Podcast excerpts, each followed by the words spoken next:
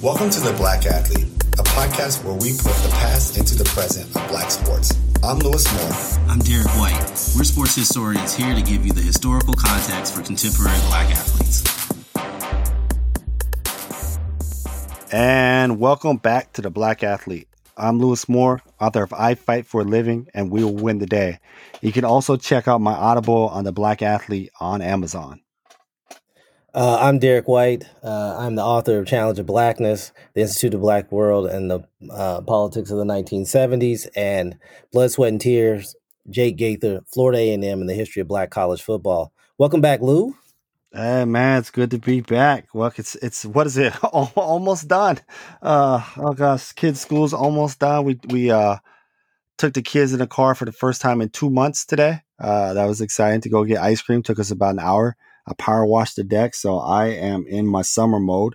However, however, you didn't ask, but I'm willing to tell you. Got the email yesterday that we are going to four four next year, so I'm kind of bummed out. Oh, I'm sorry. Um, I don't even know. I don't even have anything exciting to add to that, other than, hey, man, we, you know, we. I mean, is this more, is care more, about me. Is this more or less podcast? I'm just trying to figure out how This this, it's you know what I think I'm gonna go online. Um, I took a you know I got my online certificate uh last week, which is like four hours of training. Uh, I think I'm gonna go online, and it can be whatever I want because from what I heard, I'm a I just push play and, and everything works magically. So hopefully there'll be there'll be more opportunities for me to do stuff. Oh man, that's good stuff, man. That's good stuff. So today, I think we we should announce we have a a special guest. This is the second Yes. time in a month that we've had guests on uh, the Black Athlete Podcast, and today we have the illustrious Samantha Sheppard, who is the Mary Armstrong Meduski 1980 Assistant Professor of Cinema and Media Studies in the Department of Performing and Media Arts at Cornell University. That is a mouthful. She is the author of the newly published book, Sporting Blackness, Race, Embodiment, and the Critical Muscle Memory on Screen. Welcome, Samantha. Thank you, thank you. That's uh, that's first of all a very kind and generous um, introduction. The fact that you said the whole, you know, assistant professor title is is extremely kind. So thank you. Um, it's a delight to be on this podcast um, with the two of you who have wonderful careers and wonderful works um, on on race and sports, and I really appreciate you all having me.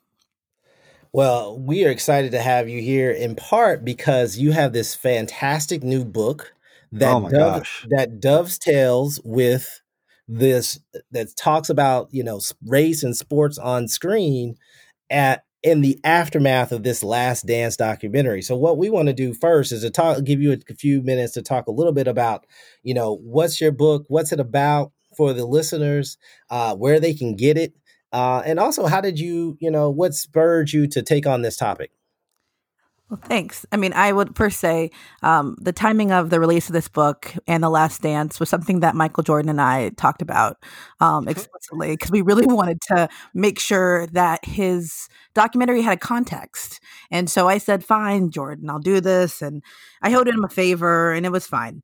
But um, in all seriousness, um, so um, Sporting Blackness is a a project I've been working on since graduate school. I did my um, um, PhD at UCLA in the Department of Cinema and Media Studies, and I've been long interested in the sports film genre, which of course is like an amazing genre, but like a totally hated on genre, um, particularly in like, you know, black film studies. You know, people want to study something like, you know, gritty, give me those 90s films, or like give me a blaxploitation era, or like give me independent cinema.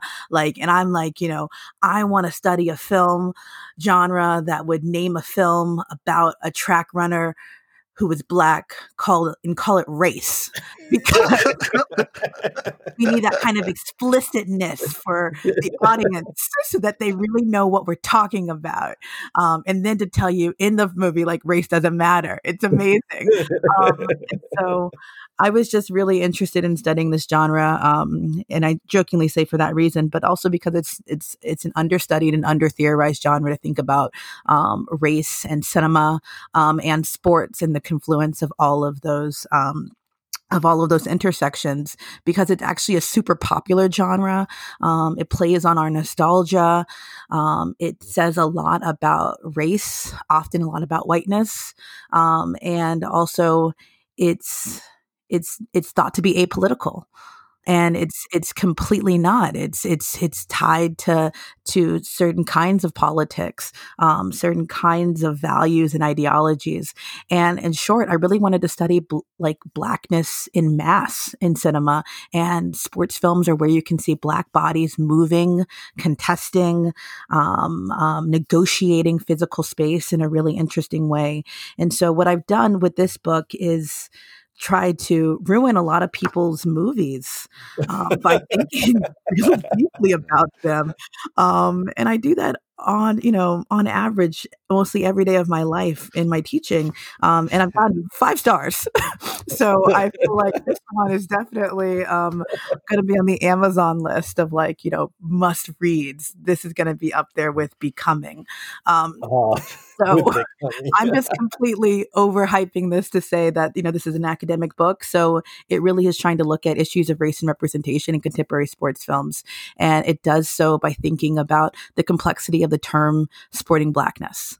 And so, as you all know, this is a, co- a podcast called, you know, the you know the Black Athlete it's like there's so much attached to to that concept both socially historically politically and so to sport blackness is to have to tangle with narratives of athleticism um, of racial identity of history of memory of movement um, and of discourses embodied and otherwise and so the thing i'm interested in exploring in sports films is how um, representations of black athletes embody perform and play out and contest and negotiate conceptions of blackness on screen. And one of the big sort of critical theoretical, because again, this is an academic book for those who are like, oh, how dare you bring theory into this? And it's like, but theories in your whole life. Life is a theory, it's not a fact. Um, but the theories is that I'm saying that black sporting bodies contain critical muscle memories. And that makes sense. Like mm-hmm. we literally have had people explain that to us in so many different ways, whether it's like, okay, I haven't run in years, but then you go out and you're like, I still got it. It's in my bones it's like it's it's something's in there. Um, so it's like you know this this term that comes from human kinetics, and we've used it to theorize you know different kinds of black conditional responses, whether that's been with Fanon and you know muscle fatigue and tension to do, of course, you know colonialism, or it's you know CLR James trying to understand you know how know, the body in cricket reproduces past movements that everybody has done and played and experienced, or it's elements, sadly, of racial terror. So, what does it mean to witness, um, to do communal witnessing, and to take in memories in the body um, of of larger traumas? So the body remembers, and I'm interested in trying to explore that and um, in how that happens in embodied ways, kinesthetic ways, but also cinematic ways. So, in terms of film history, but also in terms of film form. So, what does the camera do to create moments of shared experiences? Um, is there doubling that happens? Um, is there resonance or recursivity? Um, and I do that in Black sports documentaries. I look at it in something like um, the character of Boobie Miles, which is in the second chapter, which is my favorite chapter because Boobie Miles is everything. Um, and uh, looking at representations of, of uh, or the lack of representations of women in sports and how the, that sort of um, creates an absence that speaks to a present um, um, um, absent history of Black women in sports, um, even though we have been there the entire time. And then um, the fourth chapter is really looking at this experimental sports film called Hourglass, where it's about how how do how do filmmakers create works that don't just do the same kind of stereotypical tropes? Um, how do they break conventions formally and um, create narratives that are about refusal or about radical understandings of what it may mean to sport blackness, which may require one to not participate in playing the game, which obviously makes sense when we think about how we understand black protest, particularly black athletic protest. Um, sometimes it happens outside the game, sometimes it happens um, on the side sidelines of the game. Um, so things that happen on the margins, whether that's the 68 Olympics, whether that's Colin Kaepernick, um, whether that's things that happen behind the scenes, whether that's Craig Hodges, whether like whatever that may be.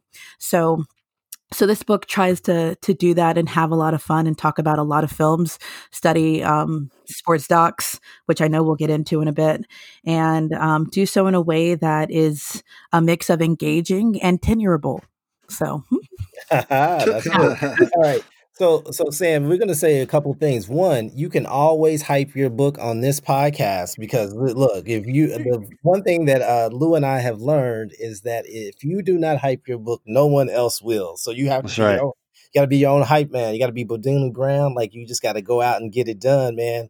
All right. Uh, and Parking so lot, parking lot platinum. That's what I call it. You know? exactly, you gotta. uh, so you know you got to pop the trunk. You got to show up to the conferences right. with a few extra in your bag. I mean, hey, Eh, Yeah. Be. I can't say we're on. We're on live. I can't. I can't say anyone's name. But yes, yes, you gotta.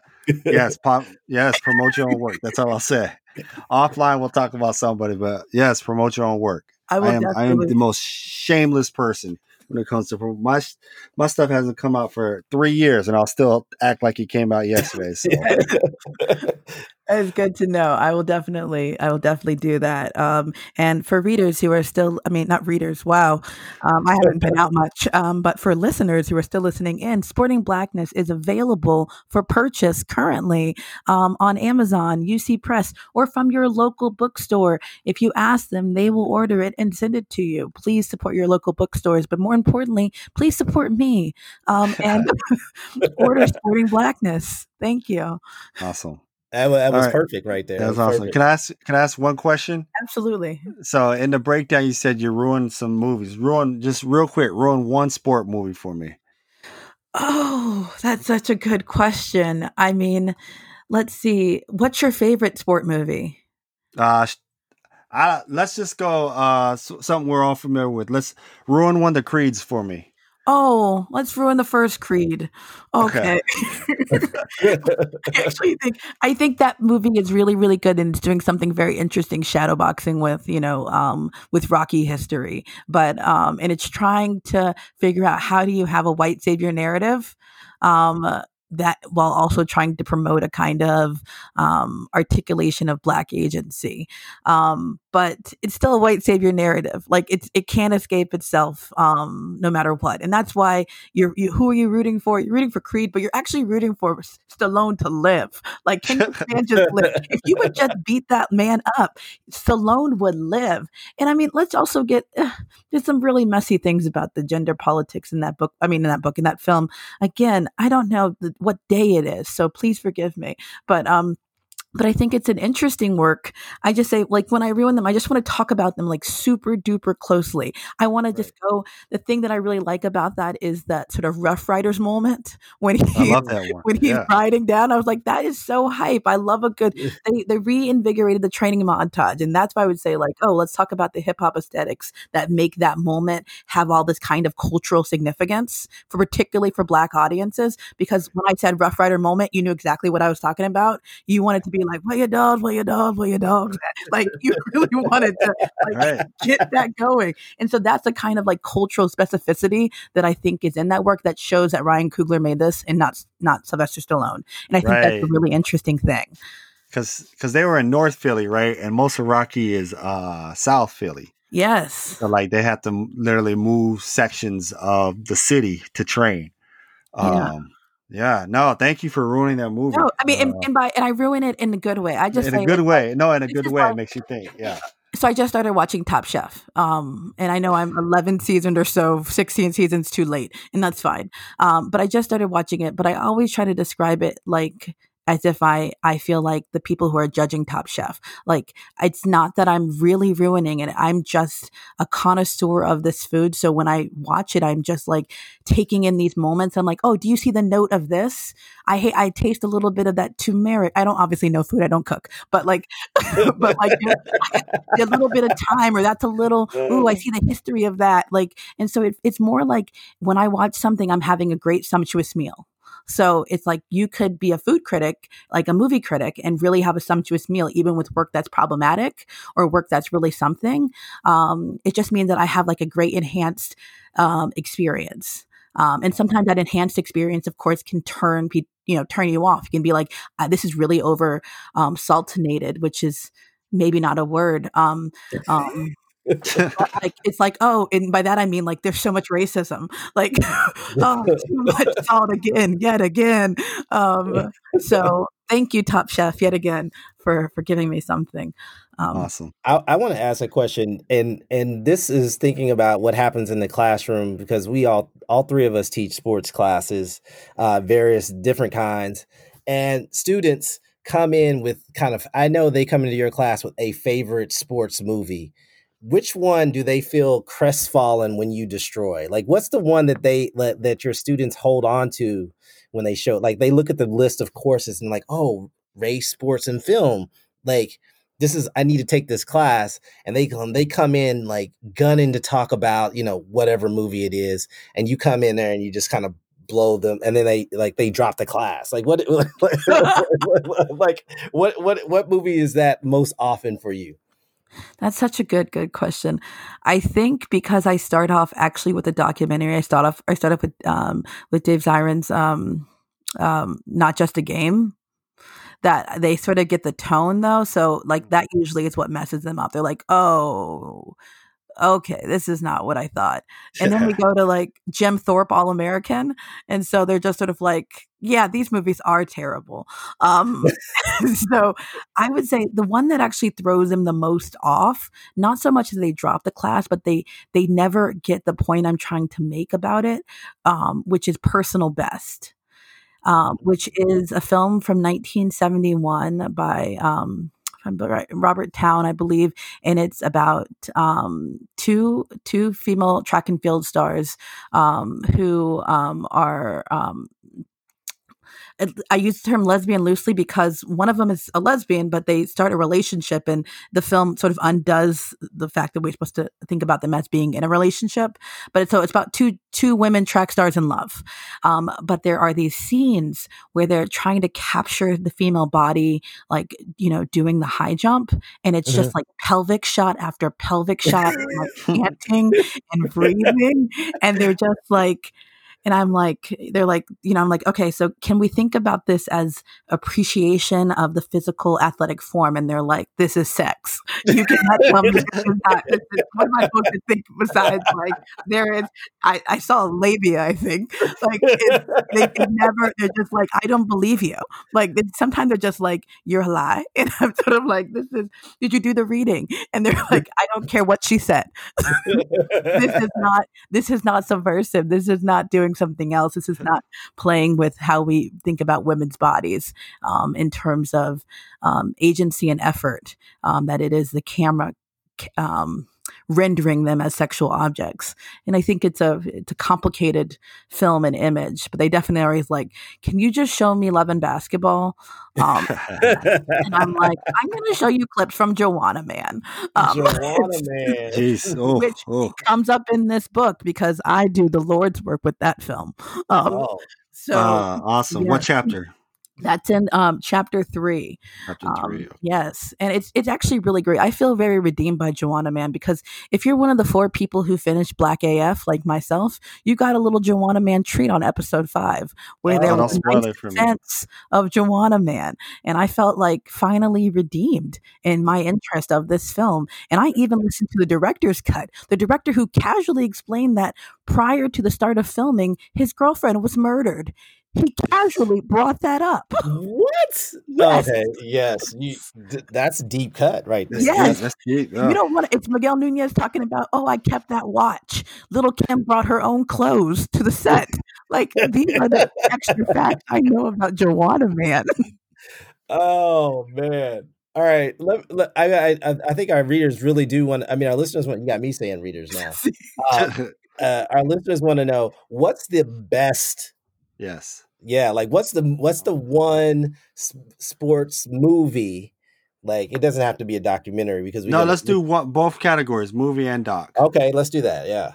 So I need to know which one I need to show in class. On the black athlete, black athlete. Are we? Yeah. Yes, on the black athlete, I would say the the the best fictional is to me Hourglass, which is a 13 minute short experimental film by Haile Gerima um, about a black football player um, who not football player, excuse me, basketball player who ostensibly is at UCLA, um, and um, basically realizes that he is um, basically asked to be a gladiator um, for the pleasure of white audiences um, and comes to this realization through reading a lot of literature um, about um, um, colonialism and anti-colonialism and um, pan-african um, works and basically goes out in search of community. It's 13 minutes long. It's super interesting in part because it has non-sync sound. So it's basically uses um, poetry from the last poets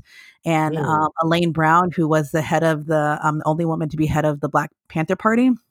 Mm-hmm. Um, her song "Seize the Time," and so it's asynchronous in that respect. But it's like the Last Poets. It's you know it's a total just like critique of everything that um, sort of athletes at the time. He made this you know just right after '68.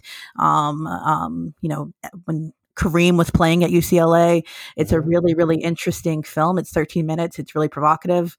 Um, and I just think it's the best sports movie besides probably, um, I have a strong affection for He Got Game and I have a mm. strong affection for um, High Flying Bird. Mm. Um, but um, but I live for Boobie Miles. But Friday Night Lights, the movie's trash. Um, oh wow! And the wow. best sports doc is is definitely um, OJ Made in America. That's just that's just we'll we'll get into that when we talk more about the Last Dance and what it's not, and it's not OJ Made in America. That is, yeah, that is the, the gold standard to me. All right, look at look. You know, this is what happens when you're with with special guests. They like give you the transitions. The transition. we don't have to deal with anything. Yeah, yeah. I love Everyone's it. I looking up. Uh, everyone's looking up Hourglass too, so go. So it's Hourglass, you can find right? It on, yes, you can find it on YouTube. It's also oh, um, boom, watching um, it tonight. It's it's on YouTube and it was preserved by UCLA's Film and Television Archive. Um, Haile Gerima is a renowned filmmaker, part of the LA Rebellion, um, and he's made amazing films like Sankofa um, and Teza and Child of Resistance. He um, he teaches at Howard University. Oh, oh wow. okay. Okay. Look there we go. This. Look at that's deep. I'm learning something. I am learning. it is ten thirty. I am learning something. That's what I'm saying. This is what we're talking about. All right.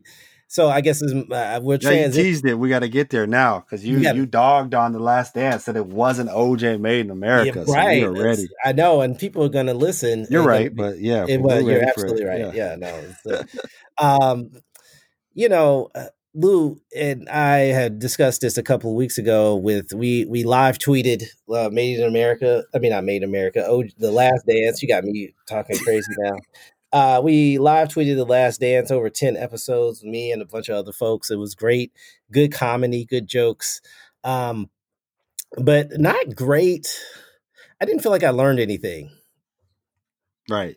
I mean, I think it's because I lived through it, so I have this very different kind of feel. Like I'm always trying to pulse other people who, like former students who I know were born in like '98, right? So they don't have no real memory of Jordan actually playing, or barely remember the Wizards. So, um, you know, so I think there's a certain kind of thing, right? Like that that's yeah. there.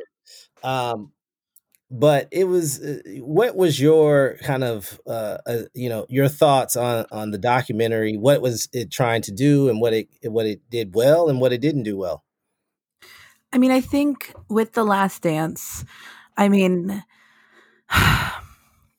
the problem here for me is that i will always associate the last dance with the pandemic and i think that is part of it is that it feels like we're forced by a virus to participate in something.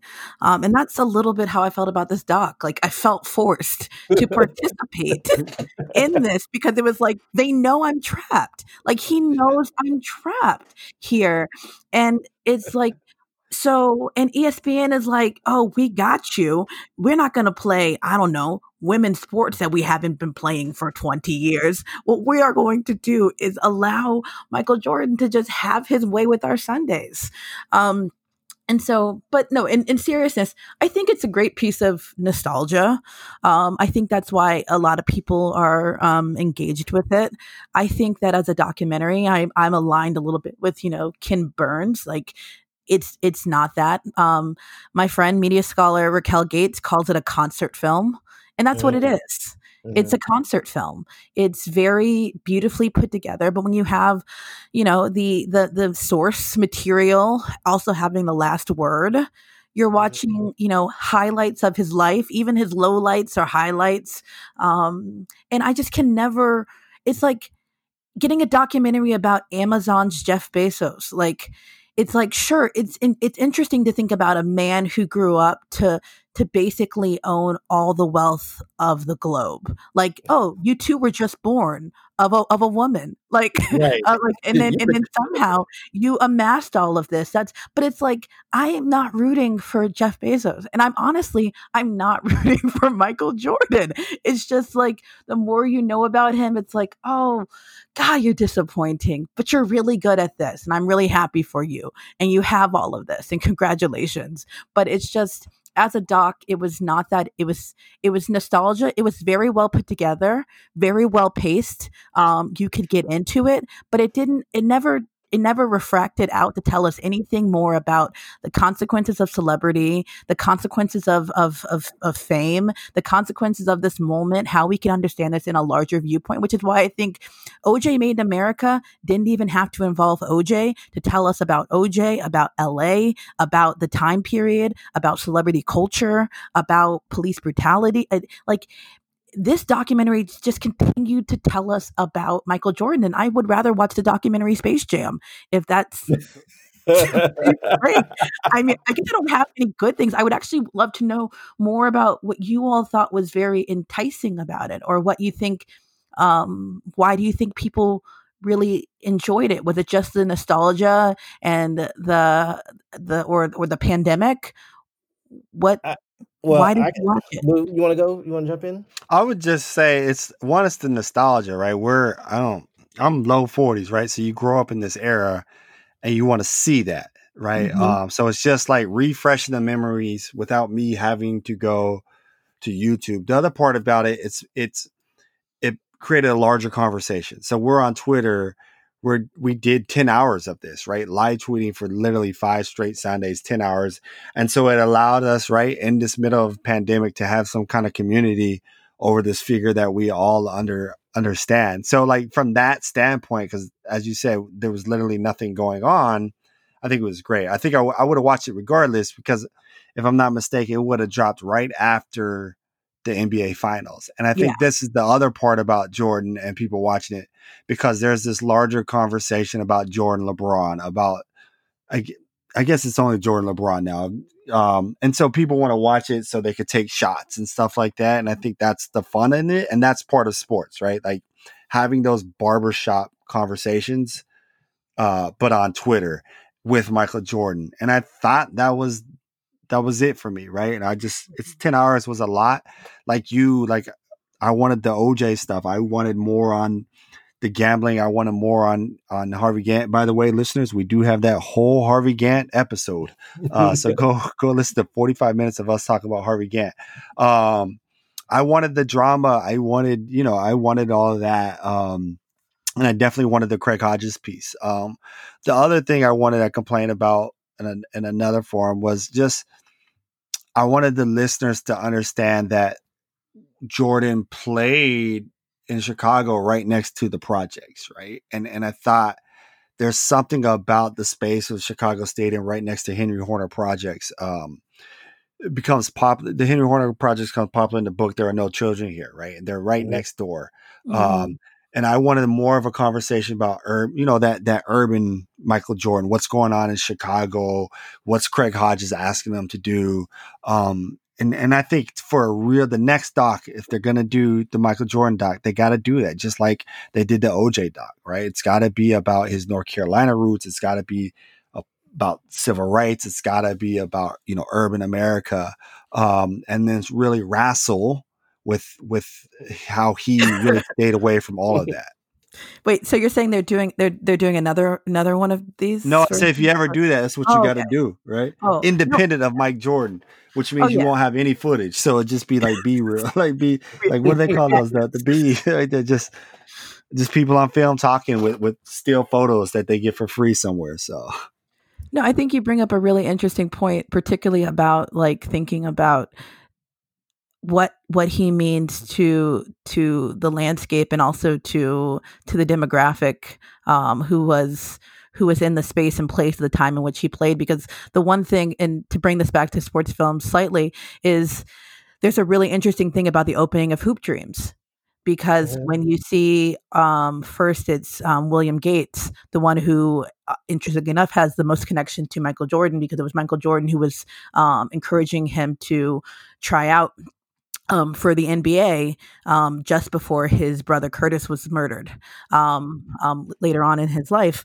Um, and what what is sort of how um, how the filmmakers shoot that is they they they shoot from the the All Star game with Michael Jordan to William Gates.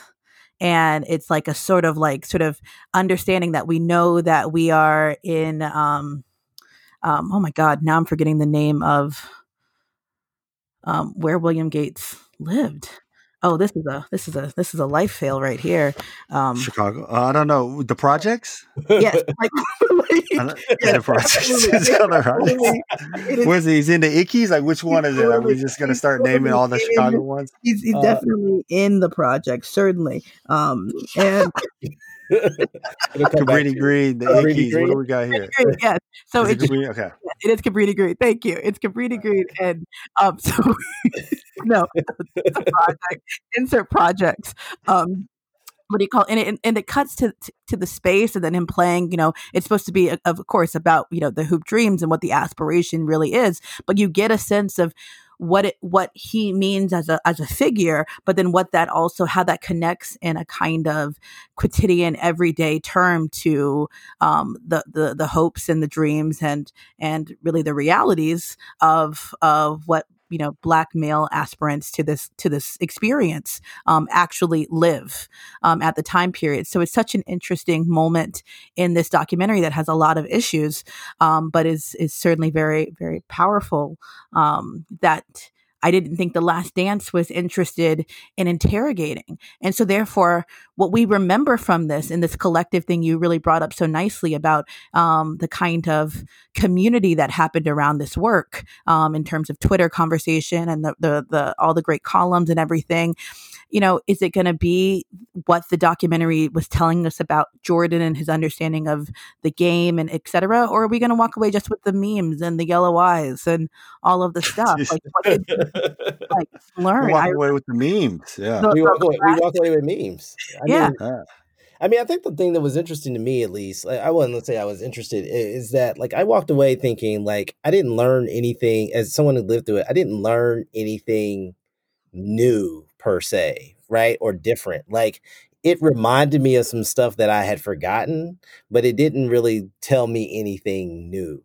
Mm. Um, that was the other thing. And then the other part that I said, you know, as a person who I, I just walked away feeling like, man, Michael Jordan seems very lonely. Like, Oh God, yeah. He's got Like, no I- real. Fr- his best friend. I'm like, how did this guy become his best friend? It just lets me know, dude doesn't have a lot of friends.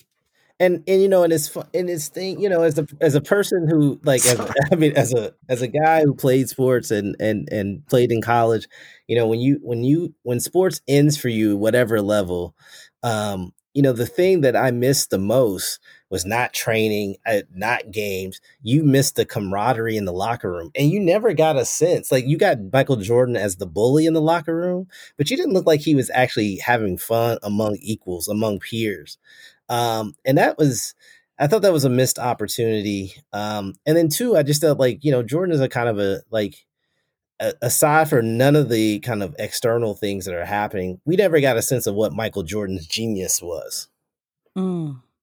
you know like there's a certain like it it got boiled down to like he was this great athlete and he was competitive Who worked Mhm. hard, right? right but like that doesn't quite explain like I mean, they had 10 hours of stuff. We could have learned, like, you know, how did Jordan decide to become the defensive player of the year? Like, what makes, because there was, you know, eh, to, to, be honest, no leading scorer had ever been defensive player of the year, right? Like, no one had done those two things as well as him. There's an interesting kind of question about the game, about how he approached the game, like, all little things that, you know, would have been something that I would have gained and learned that I couldn't have learned anywhere else. I'll end with this. I saw this thing. Uh, the essay did. I don't lose if you saw it um, from Wright Thompson. Yeah, uh, about his North Carolina roots, and I was like, man, that article was better than the whole documentary. Mm. Yeah, can I say something about that without getting in trouble? Yeah.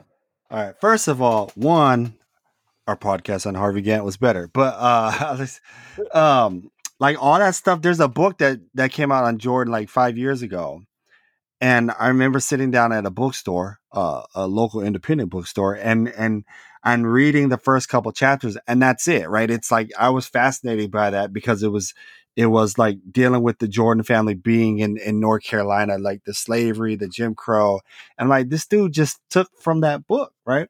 The other thing to me, I thought that piece was trying. It, it, it almost made it seem like there was this there's this excuse like of Jordan not really dealing with urban uh, stuff, right? And, and kids getting shot over his schools because he's he's like Southern and you know he's these. And I'm thinking the whole time I'm I'm reading this, I'm like, man, Harvey Grant's family and Gantt grew up the same way. Like Jordan's parents are part of this kind of this generation, yeah. and I thought like I think it it was trying to i felt like it was trying to like give jordan that excuse of kind of why he stayed silent right because he's this black guy from the south and here he is everybody likes him and it's a big deal and i'm like that's even worse because the moment you br- bring up wilmington right 1898 and then you you know you fast forward if my math is correct 92 years and realize that when jordan had his opportunity he didn't say something against the segregationists that's problematic to me, right? And so I love, right. you know, as a historian, I love the history,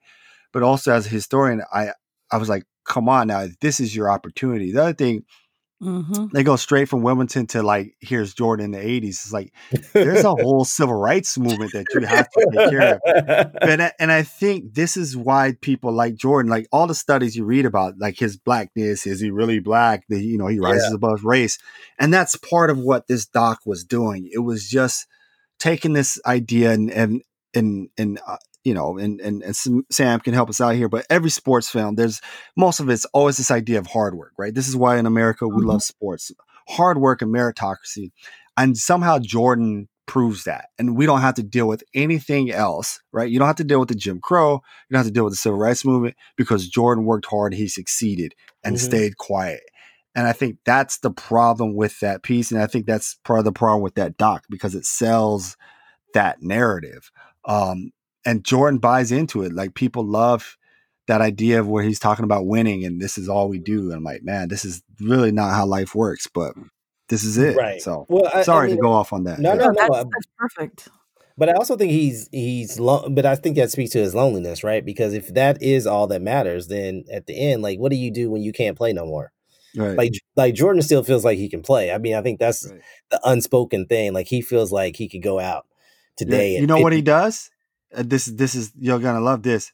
He goes Boobie Miles on us. he goes Boobie, boo, boo. That's what he does, right? Like that's the scene that everybody, right? Like everybody loves that scene uh in front of lights because I guess we get it, right? The black athlete who who's in high school suddenly without sports is nothing.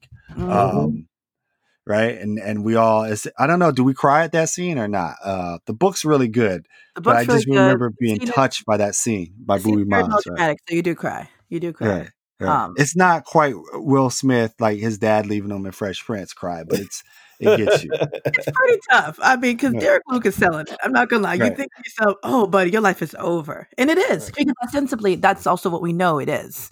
Um. So too. it's a difference between like a Boobie Miles figure and a and a Jordan figure. Is that um, we see, you know, the limits of of you know meritocracy and individualism and hard work if your body does not work right and i think there's a way in which you know with jordan and with the doc it's he's so steeped in the rhetoric of capitalism that it um, that he becomes a tool of white supremacy um, even now. And I think that's also what's so disappointing, as you pointed out, is that you sit here now with all of this time and thought and all these people writing lovely think pieces for which you have time to peruse over if you like, since you don't seem to have any friends.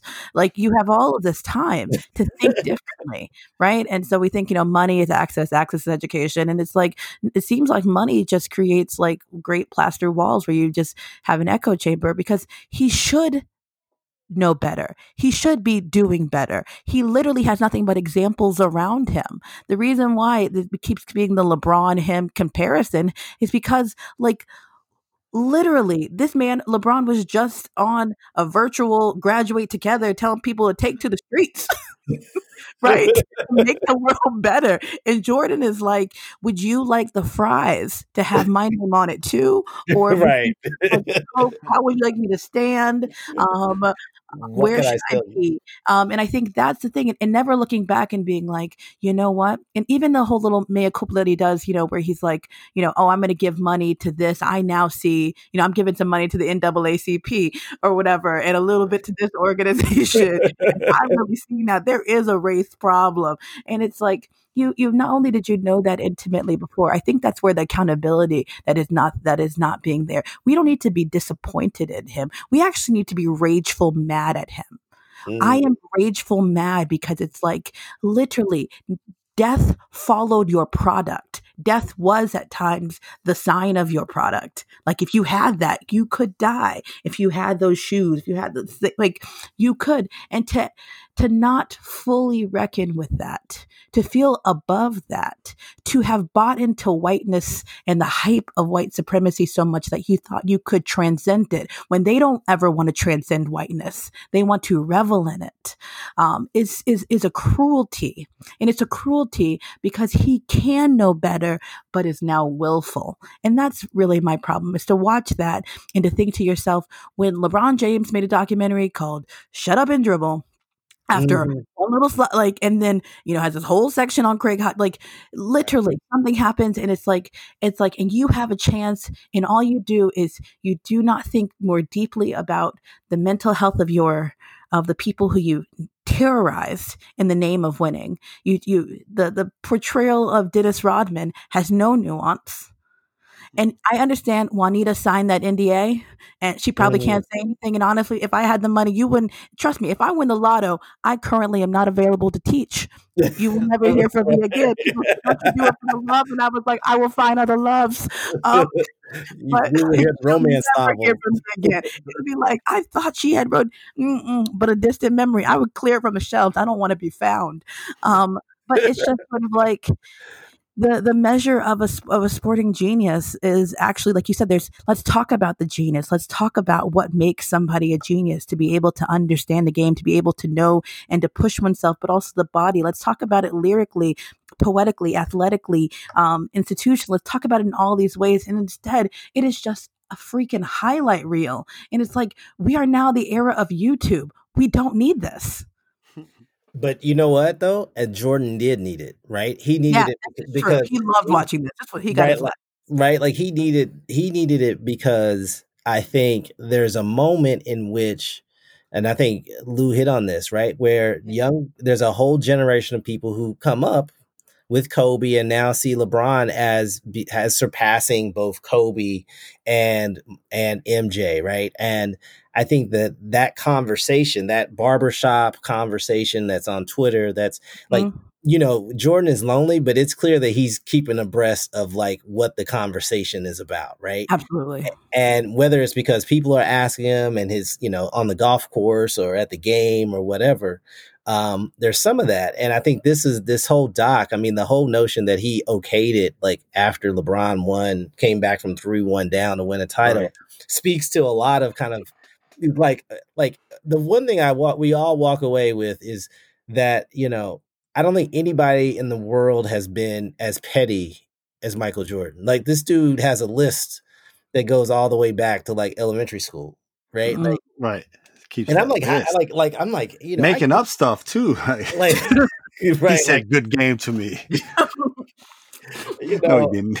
he didn't say good game. He didn't talk to me. He talked to me. It don't matter, right? Like, you know, and I think that there's some interesting kind of psychology going on there.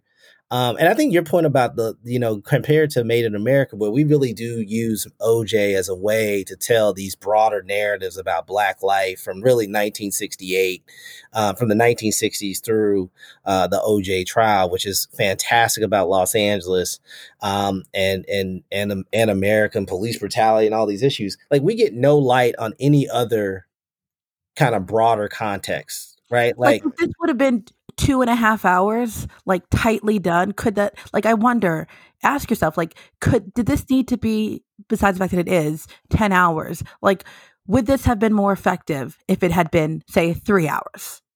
yeah, it'd been as effective. Right. Because because I mean, like at some Yeah. point, like we're like you know we're going all the way back in time. Like we're getting the you know we're getting the North Carolina stuff. We're getting. I mean, I think what it is is it's it is he's using the scale right. Like he's tipping the scale for folks who never saw him play. Mm-hmm.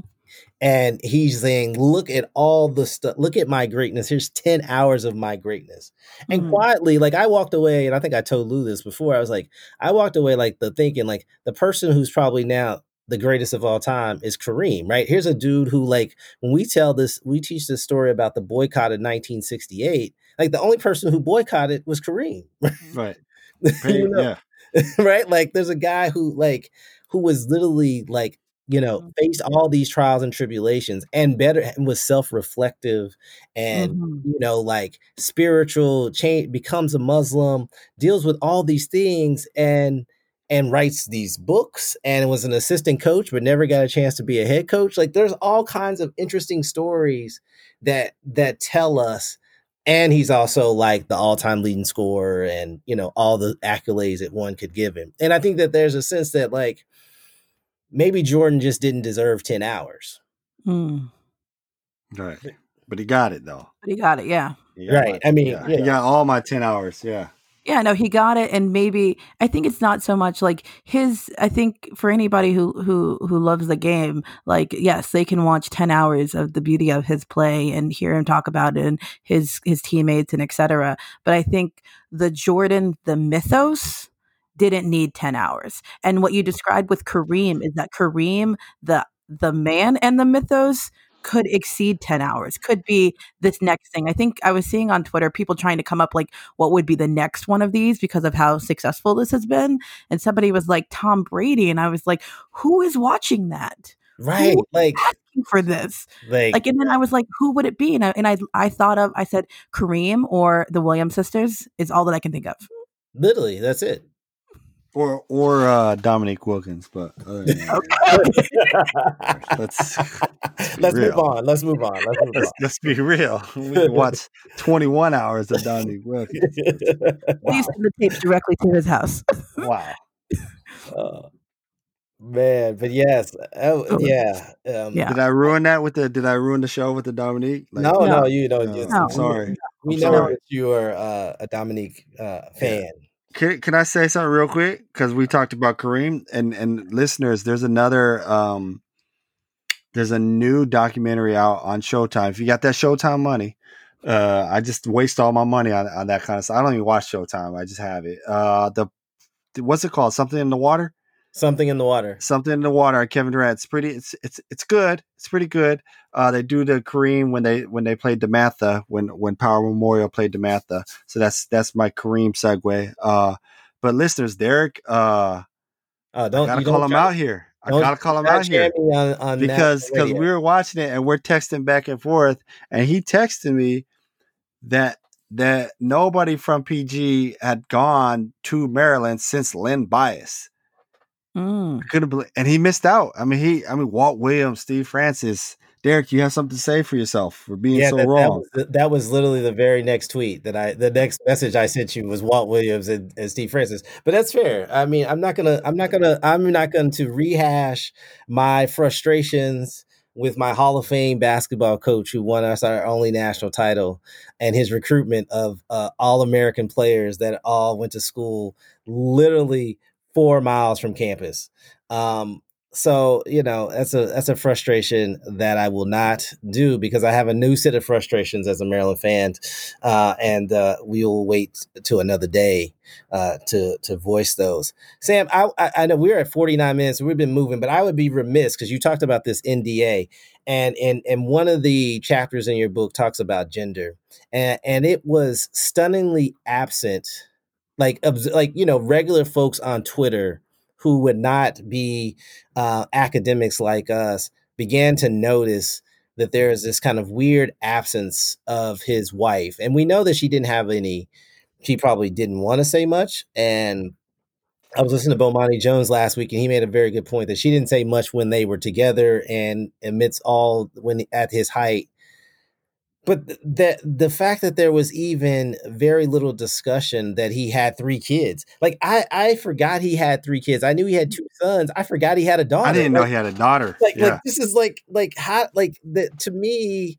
um i want to hear your thoughts on this because i need some like professional expertise to help me understand this Absolutely. I will make a minor caveat is that the entire book is about gender. Um, but chapter three particularly thinks about issues of, um, of women and men, um, and the ways in which the, um, particularly the black athlete is, is, unremarked upon as being male um, is the way in which um, gendering um, goes unmasked. So I think that there's something extremely masculinist about The Last Dance. It is extremely interested in gender um, and policing a kind of masculinity and um, masculine form, masculine stories, um, and because of that, the the lack of um, of any other binary or not or alternative um, or non-binary voice um, is become so apparent as you just said because you forget that oh man this man was a parent. Like um, and that to me is also the failure of doing a documentary with your subject because you obviously your subject may not bring anything up but you you get a chance to bring people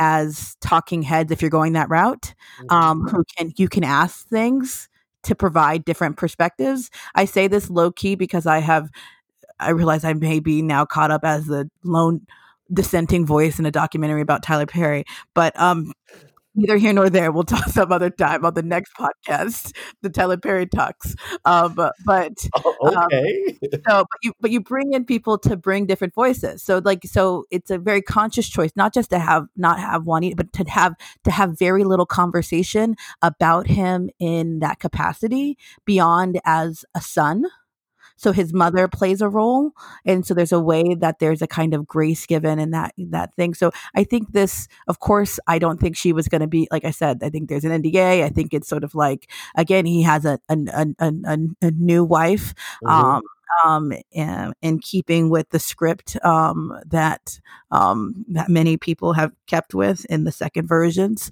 Um, and he's got a new life and but the reality is that all of these things are a part of what make michael do the things like what pissed me off in reading in twitter honestly was people being like oh sh- was she in the gym with him? Was she in the blah and I was of like, is, is, is that how you, is that, is this literally, is this the most your brain can think? If this is the limit, thank you for letting us know. Now, please sit down because the rest of us who have done the reading would like to speak. And I feel like that's what happens here. People are like, oh, well, she wasn't dribbling the ball and so blah, blah. She got her money and she, it's like all of that, all the capacities, because the stresses that are happening, that's why we, we think about the relationship between him. If the security guard, who is like a father figure, can come into play, then then yes, the, the woman who bore three of your children um, at the height of your fame, um, who who kept your house going, probably endured many things.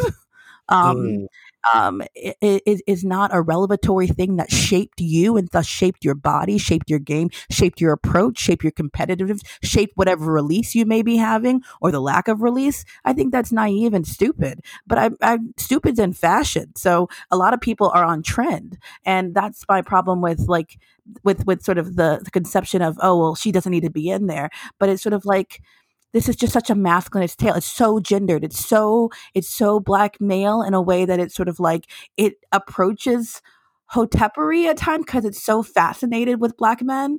And um, I know I'm talking to two black men, but still, um, it's just like it's just right. so fascinated with like, oh my God, look what all the black male can do. It's like a Robert Mapplethorpe image, like um, without thinking about the complexities of what that may mean beyond um, the sort of interracial sociality of of of, of black men and black women. Um, the, his his his original wife, um, his black wife, his first Vivian, um, in um, um, in Fresh Prince terms. Yes. Um, yes, yes. So the black one, you remember? Yes, I'm- yes. black. Just kidding. I, I make no blackness is a spectrum. I just I don't want to do that. This is not a Rashida moment. So, um, but yeah, I just think that the, the, the film is, is is is completely interested in gender, but doesn't want to call itself that. And so, therefore, when um, it doesn't want to say, "Oh yeah, we're only interested in, in men and reifying this black male as this as this iconic racial uh, iconized figure," um, then it does make it stand out even more so that Juanita is not there, that his daughter is not there, who oddly enough has been doing a lot of different like you know, like article interviews being like, my dad, I used to wear Skechers. And it's like, like you just said, I didn't even know you existed. Right. Like, I'm glad you wear Skechers. me. You threw them out. like I was like, wait, I was like, wait, I do like it was like one of these random things where it's like he had three kids, and I'm like, who's the third? Like I was thinking like that in the, one of the documents. Like, like who was the? I know the two sons because one played ball in college and and some and they've been Wasn't no around, good, but yeah. right? Right, like they're around, but like the daughter, I was like, what? What? Like it was just yeah, it was fascinating. And thank you for correcting me on my um, on my Yeah, use oh, of no. gender in your book and gender in book because I deserve that. But it, I've been on quarantine and I'm on I'm on on summer vacation, so my academic failing. So clearly, I did not do the reading. That's what I'm saying. That is, Uh, that is, that is okay. School is, is still in session in some places, not here because I'm on leave, but somewhere. Wow. Wow, look at this! That hurts. Look at this. Um, I'm playing. no, that was fa- no, that's fantastic, and and and thank you for for jumping on uh, the Black Athlete podcast with Lou and I. Uh, uh, please tell everyone where to find your book uh, so they can get it at the end again. Absolutely. So, Sporting Blackness, Race, Embodiment, and Critical Muscle Memory on screen is available for purchase now on Amazon, or you can go to University of California Press um, and order it straight from the press if you do not want to support Amazon, or Powell's Bookstore, or your local bookstore, or you can find the e version if you do not want the hardcover. But it's got a great image by the um, uh, by um, Canadian artist um, Esmaa Mohamoud called Untitled No Fields. It's a very provocative image. Um, and the text is, um, I wouldn't call it groundbreaking, but according to the back, it says it's exquisite and groundbreaking. So, Wow. um, okay. so I think that it's a definite must read. Um, great for, for children and adults. Um, so feel free to read this to your to your four year old or um, um, or just um, make it your book of the month. Um, and I'm also available if anybody would like for me to discuss this book with you one on one in a Zoom call for no reason or or any other kind of capacity. Basically, um, with the pandemic, and I hope everyone is safe and healthy. Um, is that um, I've got um, a lot of time and no time. So I've got two small kids, but I would love to to answer any questions or to engage with people on this topic. If you're ever interested in sports films, race, um, representation, um, also Tyler Perry, um, I'm available for for commentary, and my fee is um, like most academics, um, volunteerism. Oh Yeah. wow. Wow. Oh, except for um, Derek and Lou, um, I will I will be charging. I will invoice you. Oh, oh, please. Oh, please yeah, do. yeah. Thank we you. We have tons of I didn't, in we the didn't, we didn't get Athlete terms Pod. up front, but now that it's on official record, I just want to say the the invoice is coming. Oh, okay. Oh wow. Wow. Okay. On that note, it's time for us to get out of here. I loved it. They're so amazing. Thank you. I can't wait to to to listen to this and be cringed by my own vocals. All right, we are out. Peace. Peace. Bye.